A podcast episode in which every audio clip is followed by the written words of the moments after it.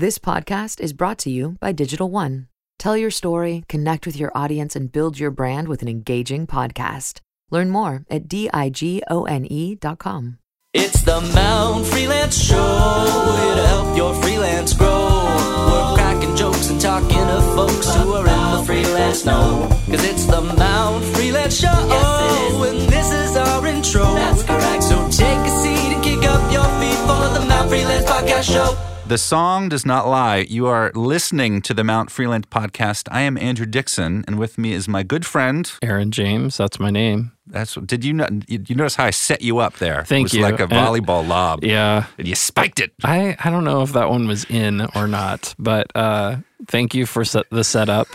So, Andrew, what is this podcast all about? We've been working on it, and it's kind of our thing. So, what are we doing? Well, we started that online course and member community for freelancers, and we realized that there are a lot of really experienced creative freelancers that have these awesome stories to tell and this great advice. So we thought we would maybe invite them on the podcast. That sounds good. I think we've been doing this long enough where we've been fortunate enough to brush shoulders with some really interesting folks. And this is kind of a platform for them to share their story, share their insights, their hacks, what guides them in their journey is being business owners. When you're a freelancer, you own a business. And that's one thing that we always like to underline. Andrew, what is it like to be, funny every day? I have no idea.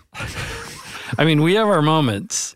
We are very hilarious once in a while. Yeah, we've had a couple good laughs on this podcast, but I wouldn't really put us in the professional funny, category. I wouldn't pay to see us tell jokes. Yeah, but Amy Miller is on today, and she's quite a big deal. People pay money to see her be funny because she is. Yes, and how in the world did we get her on the show? That's amazing.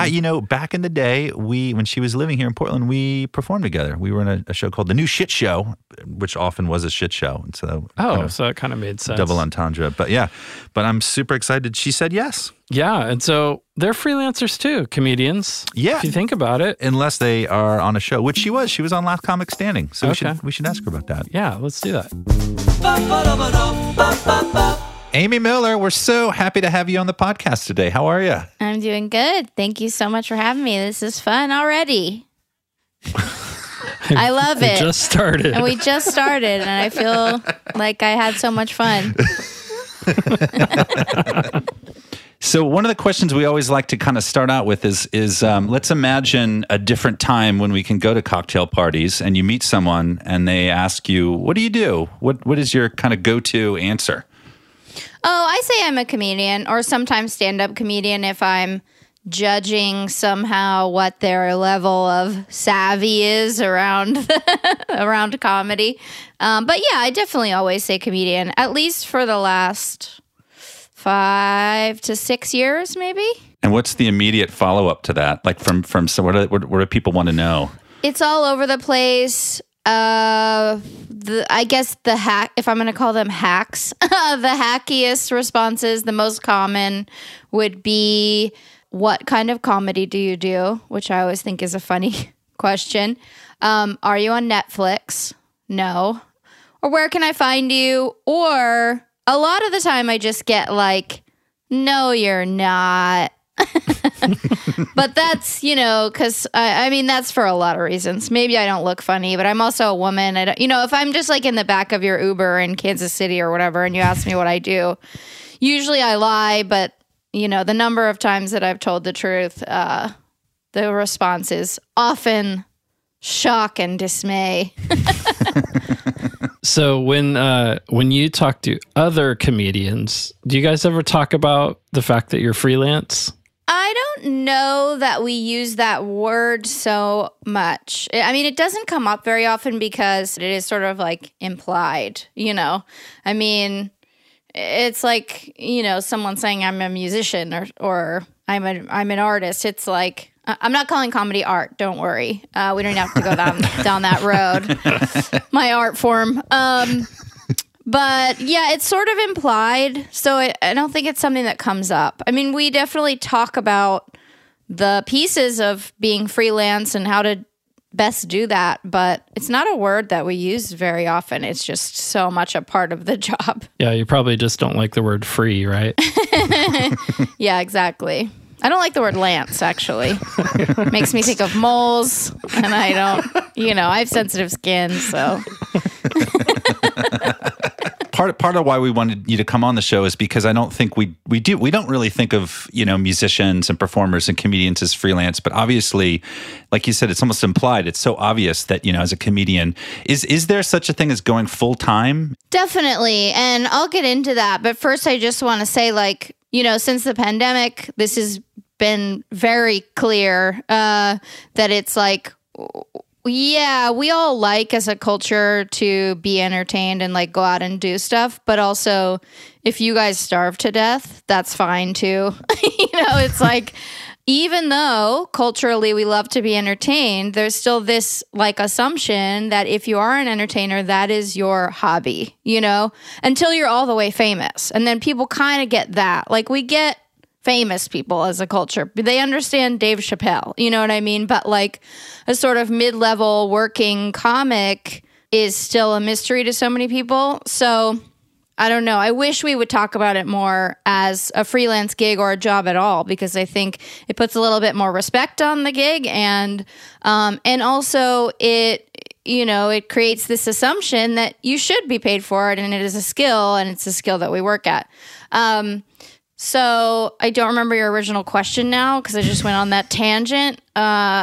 This is a show of tangents. But let's talk about that, because I think, a lot of people, they sort of understand what someone who is going to open mic nights for not getting paid means, and they understand Dave Chappelle. But let's talk about what is being a working comic look and feel like. That's what's funny too, is there are many ways to go full time, and I think there's some understanding of a few of those arenas. I think where the mystery lies is kind of exactly where I exist and a lot of my peers exist, which is in the sort of piecing together of a bunch of different jobs. I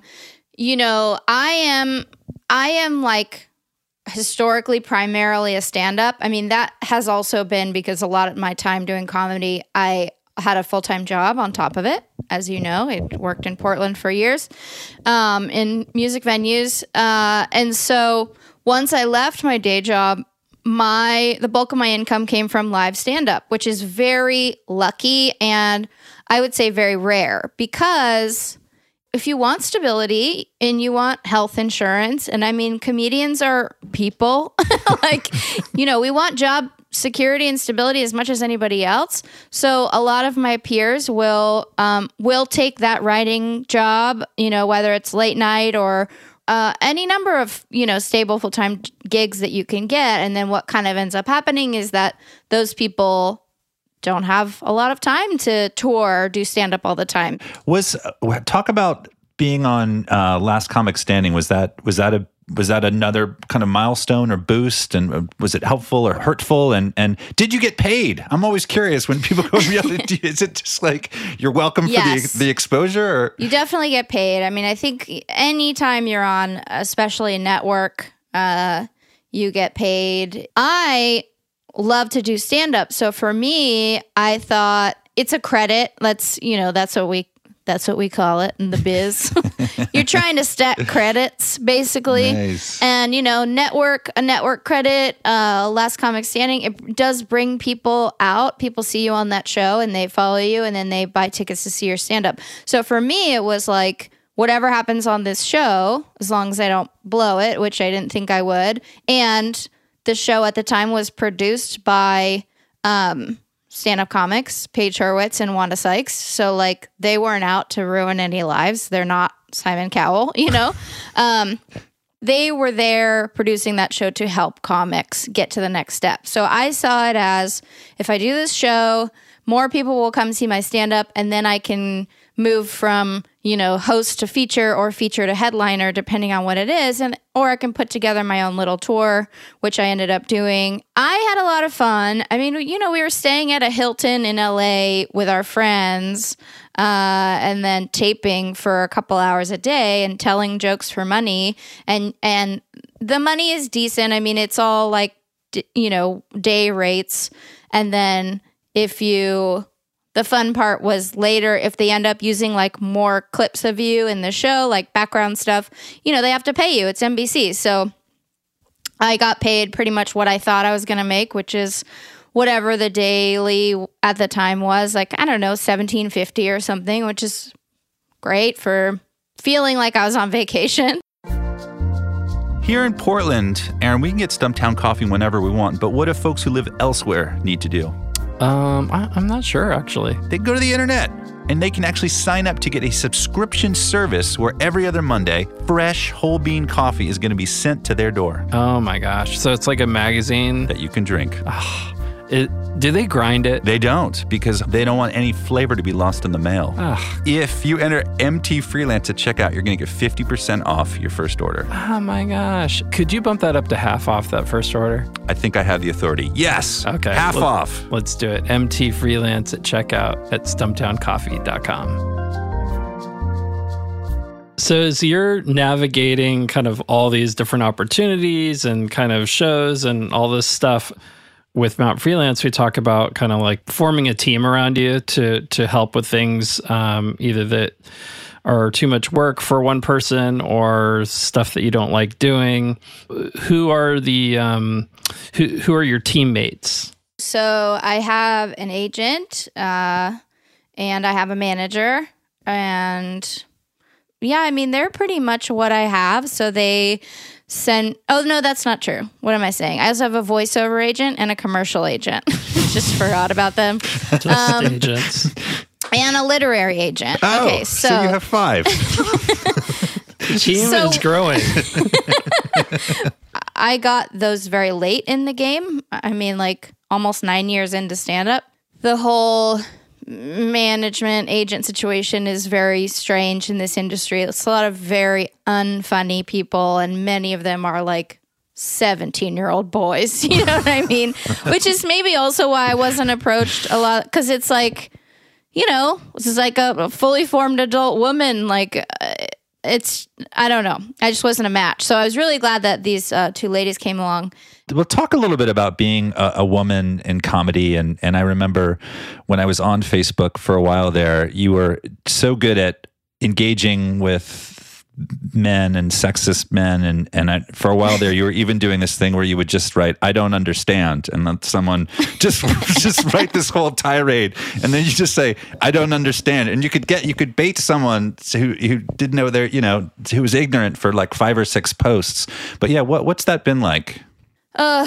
Being a woman in comedy, I mean, that's so many places to go there. I mean, the online thing is like its whole own beast. And what I tell my my male colleagues a lot of the time is like, it's pretty much just a part of our lives. Like almost every day, you know, you're going to get trolled. Someone's going to say something terrible about you.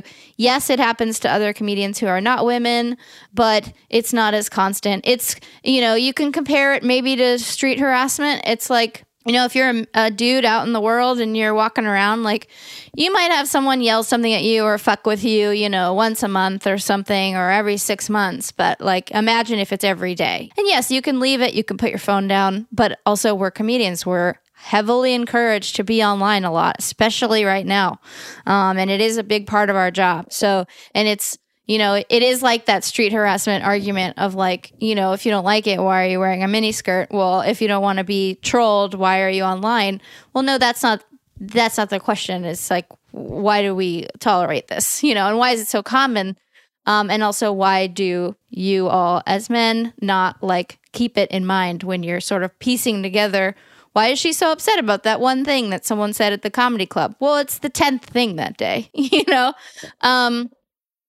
So the, you know, stand-up stuff, it kind of got almost worse in the last year because during COVID, it's been nearly impossible to get women to headline. I've turned down many gigs. And so it's been funny to see like the overlap between misogynists in comedy who are also willing to perform during a pandemic and bookers that are fine with having an all-male calendar. I mean, these are the kind of the conversations that we have in the background and in the many women's text threads that I am a part of, from, you know, comics at my level to much greener to very famous people that you've heard of that I won't mention, that are, you know, we text about or what's going on, who's touring, and how we're all feeling about it. And it's just, I don't know, it's weird. It's almost worse than ever.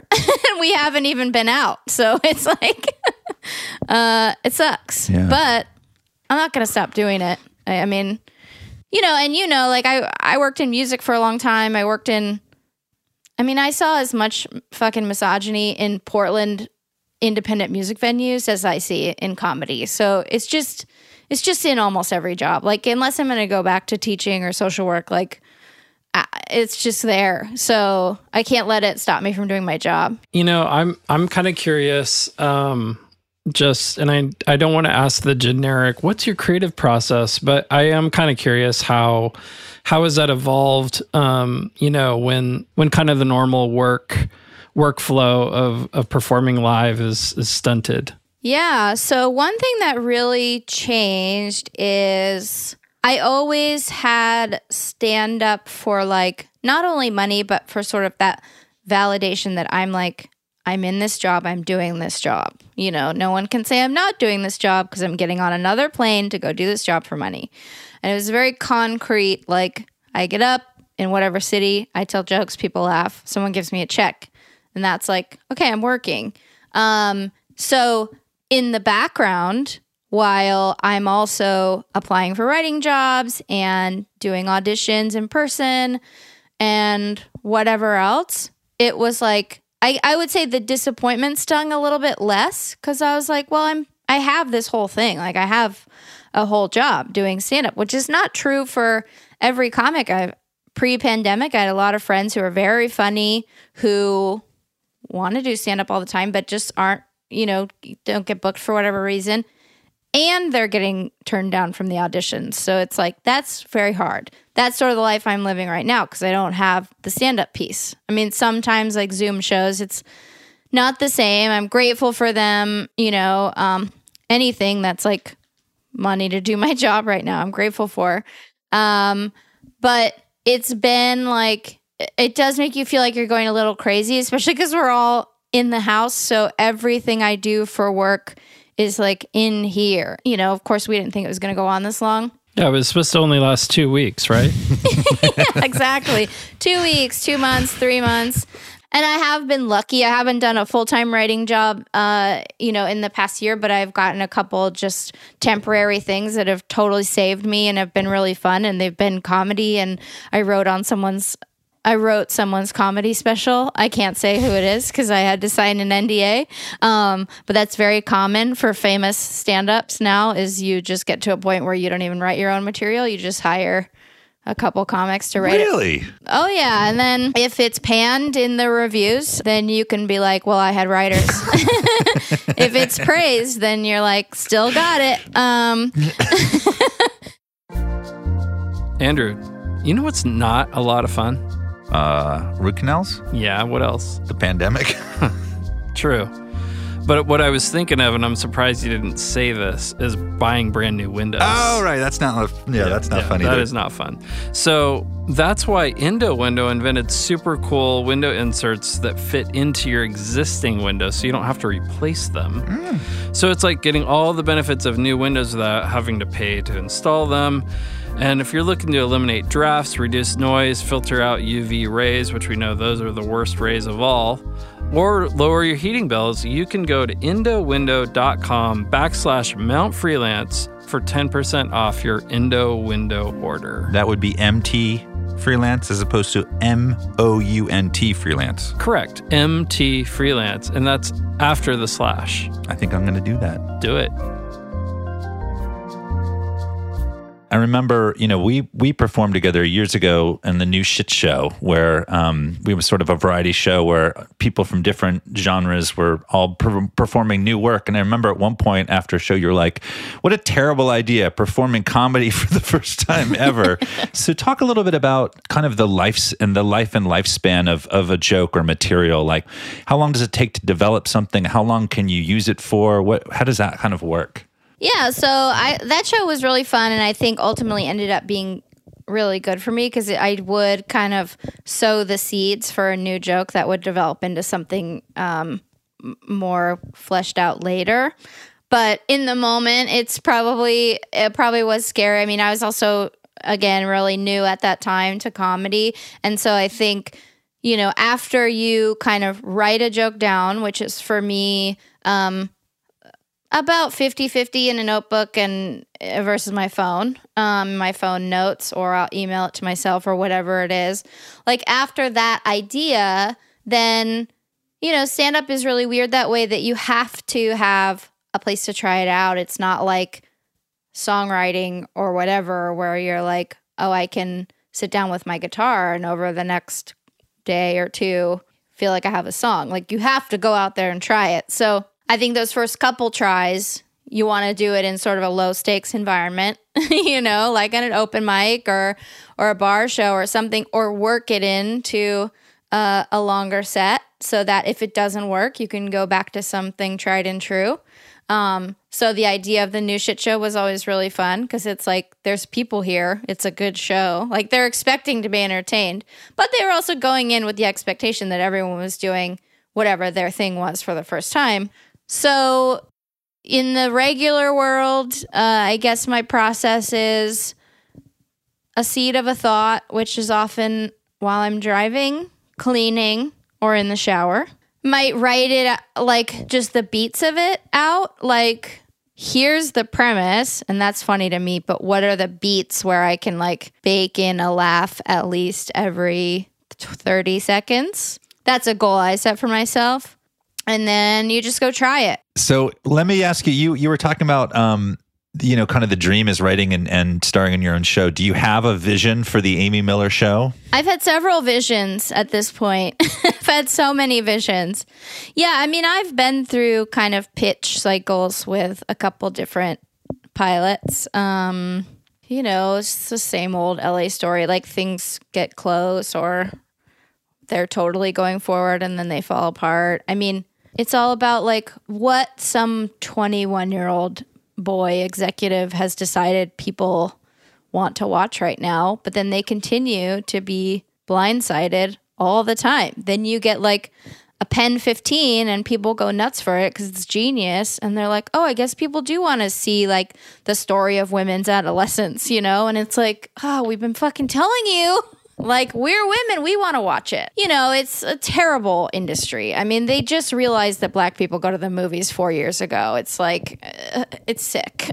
So, yes, I have many visions for, like, what I would want that show to be, but it's been several different things. And just, like, try to stay hopeful, but also at the core of it, like, see the writing of the thing as also fulfilling and a part of the process and a part of my life. Because if everything you write is like, I'm doing this to eventually make money on it, like, you know, it's just soulless. So I also like just telling my story, and I love going to meetings. I just love Zooming with execs. That's one of my passions. Just trying to be funny and yeah. I don't know. It's like, right now, there's nothing I can do but just see everything day to day and try to be fulfilled by the process. That really is a great advice, because I think sometimes we do get caught up as freelancers and everything has to be, we have to monetize everything. And there's something to really be said for enjoying the process and as you said, telling your story. Well, and because people are always trying to dick you out of money. Like, I stole that phrase from Wayne's World and I use it a lot. But there's so much like combat all the time just to get the minimum of what you're worth, that then it is a struggle to remind yourself, like, also it can be fulfilling to do some things I won't make money on my own terms. But then I'm over here also fighting for a couple pennies to like tell jokes on Zoom, which I don't want to do anyway, you know? So I'd say about 6 months into the pandemic, I was like, okay, I'm not going to do any Zoom shows unless they pay this minimum amount of money, because it gives me anxiety. You're like in my house and I'm telling jokes to you. It's weird. So it's like, you're constantly, you know, as freelancers, like setting these boundaries for yourself and deciding what you're worth. But then, yeah, it also doesn't feel good to put a dollar sign on every single thing that you create or do, because that's not why we started doing this. I didn't start telling jokes to have a full-time job. I did it because I thought it was hilarious and weird and it would be fun. So it's hard. It's a hard balance, but it involves a lot of meditation and journaling and therapy. And whiskey. Boom. Well, I'll ask one more just for fun. You know, the cliche is to say, you know, what advice would you give a young comics or comics early in their career? But I'm curious if you ever, did you get any advice early in your comedy career that just turned out to be utter garbage? I think the big one that we all often get is... Well, okay, two. Well, see, now I'm like, these are kind of negatives. Maybe I should pick it. But you use the word garbage. So, well, okay, so one thing is like the big myth of like you can't be funny until you've done it for 10 years. This is a myth perpetuated by men who start comedy at 18 years old and they don't have anything to talk about and nobody cares and they just talk about jerking their dicks and drugs and whatever. And then they're like, oh, it really took me a long time to be relatable. Yeah, because you were a child and you were drunk. Some of us start as adults. And I'm not saying, you know, I can always get better. I'm not saying I was a genius 5 years in, but I was funny. I was good. So that is a myth that everybody says when you start, like, it's going to take 10 years. I mean, still be encouraged to perform as much as possible. That's all about this 10,000 hours shit, right? So I still did that. I still did stand up. It's why I moved to Portland, so I could do the most sets possible in a week, you know, any given week. And like that worked out. So still perform as much as you can when the world is hopefully back. Right now there's, you know, open mics online and you can still do it and use social media to write jokes. Like that's what Twitter should be for, to collect donations for people who need it and to write jokes. Like that's it. That's what I want to use it for now. So like, do it where you can right now, but in the normal world, yeah, perform as much as possible. This is the positive note I'll end on, Andrew and Aaron. I am hoping that if and when we have a semi-normal world again with live events, that we will all go back to appreciating how special that was, because... yeah, it sucks if I travel to a comedy club and then the owner tries to short me money or whatever, or, you know, I'm staying in a bad hotel. But that moment, when that hour or 30 minutes, whatever, when I'm on stage, that collective experience is so special. It's so unique. It only happens that night. That's one of the things I loved about the new shit show. Is like we were doing new stuff, but it was like tonight is only happening tonight. Well, if you came to this show, you're never going to see this show again. You'll never have an experience like this again. And I think it was very easy to take all that for granted. But now that we've had it ripped away from us, like I really hope we all go back to really, really appreciating that. And if you are starting comedy, that is the best perspective that you'll have. Like if you go into every show thinking, this is not me just talking to people. This is a collective experience that I'll never have again.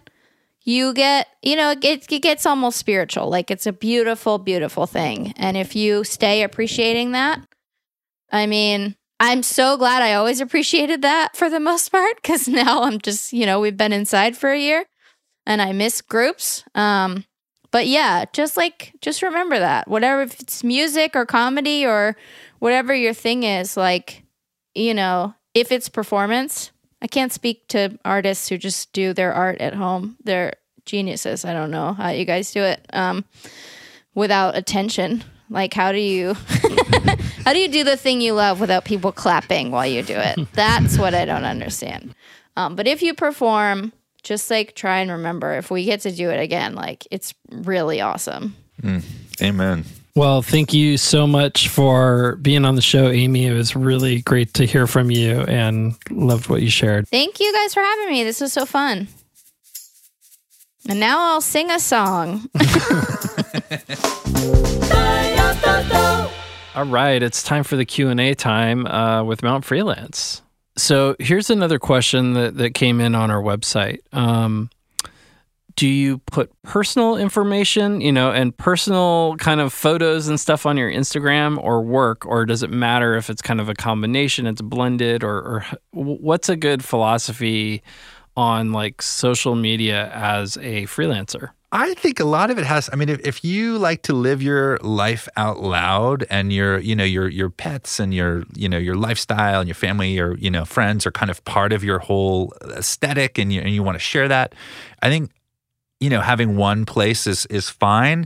But, as a private person, I think it really makes sense to have a place where, friends and family are going to see what you're up to, and then having somewhere that's dedicated, whether that's 2 Instagrams or having, sort of, I'm going to really share work on Instagram and then Facebook, or, somewhere else is going to be more sort of for, for family and friends. But I think you definitely want somewhere that people are going to be able to follow and say, wow, this looks like someone who's doing great work or is fun to work with, or the best way to get the attention of a client is to have them reach out to you. So if you can actually have clients and recruiters and creative directors following you, you're like, that just makes that negotiation so much easier. When they've reached out to you versus you reached out to them. The Mt. Freelance podcast is handcrafted by the producers, mixers, and sound designers of Digital One, Portland, Oregon. Executive producer, Eric Stolberg. Post-producer, Kelsey Woods. Assistant engineer, Tristan Schmunk, who also created the theme song and incidental music. To learn more about Aaron, Andrew, and Mt. Freelance, visit mtfreelance.com. Thanks for listening, and may your day rate be high and your vacations long. Digital One.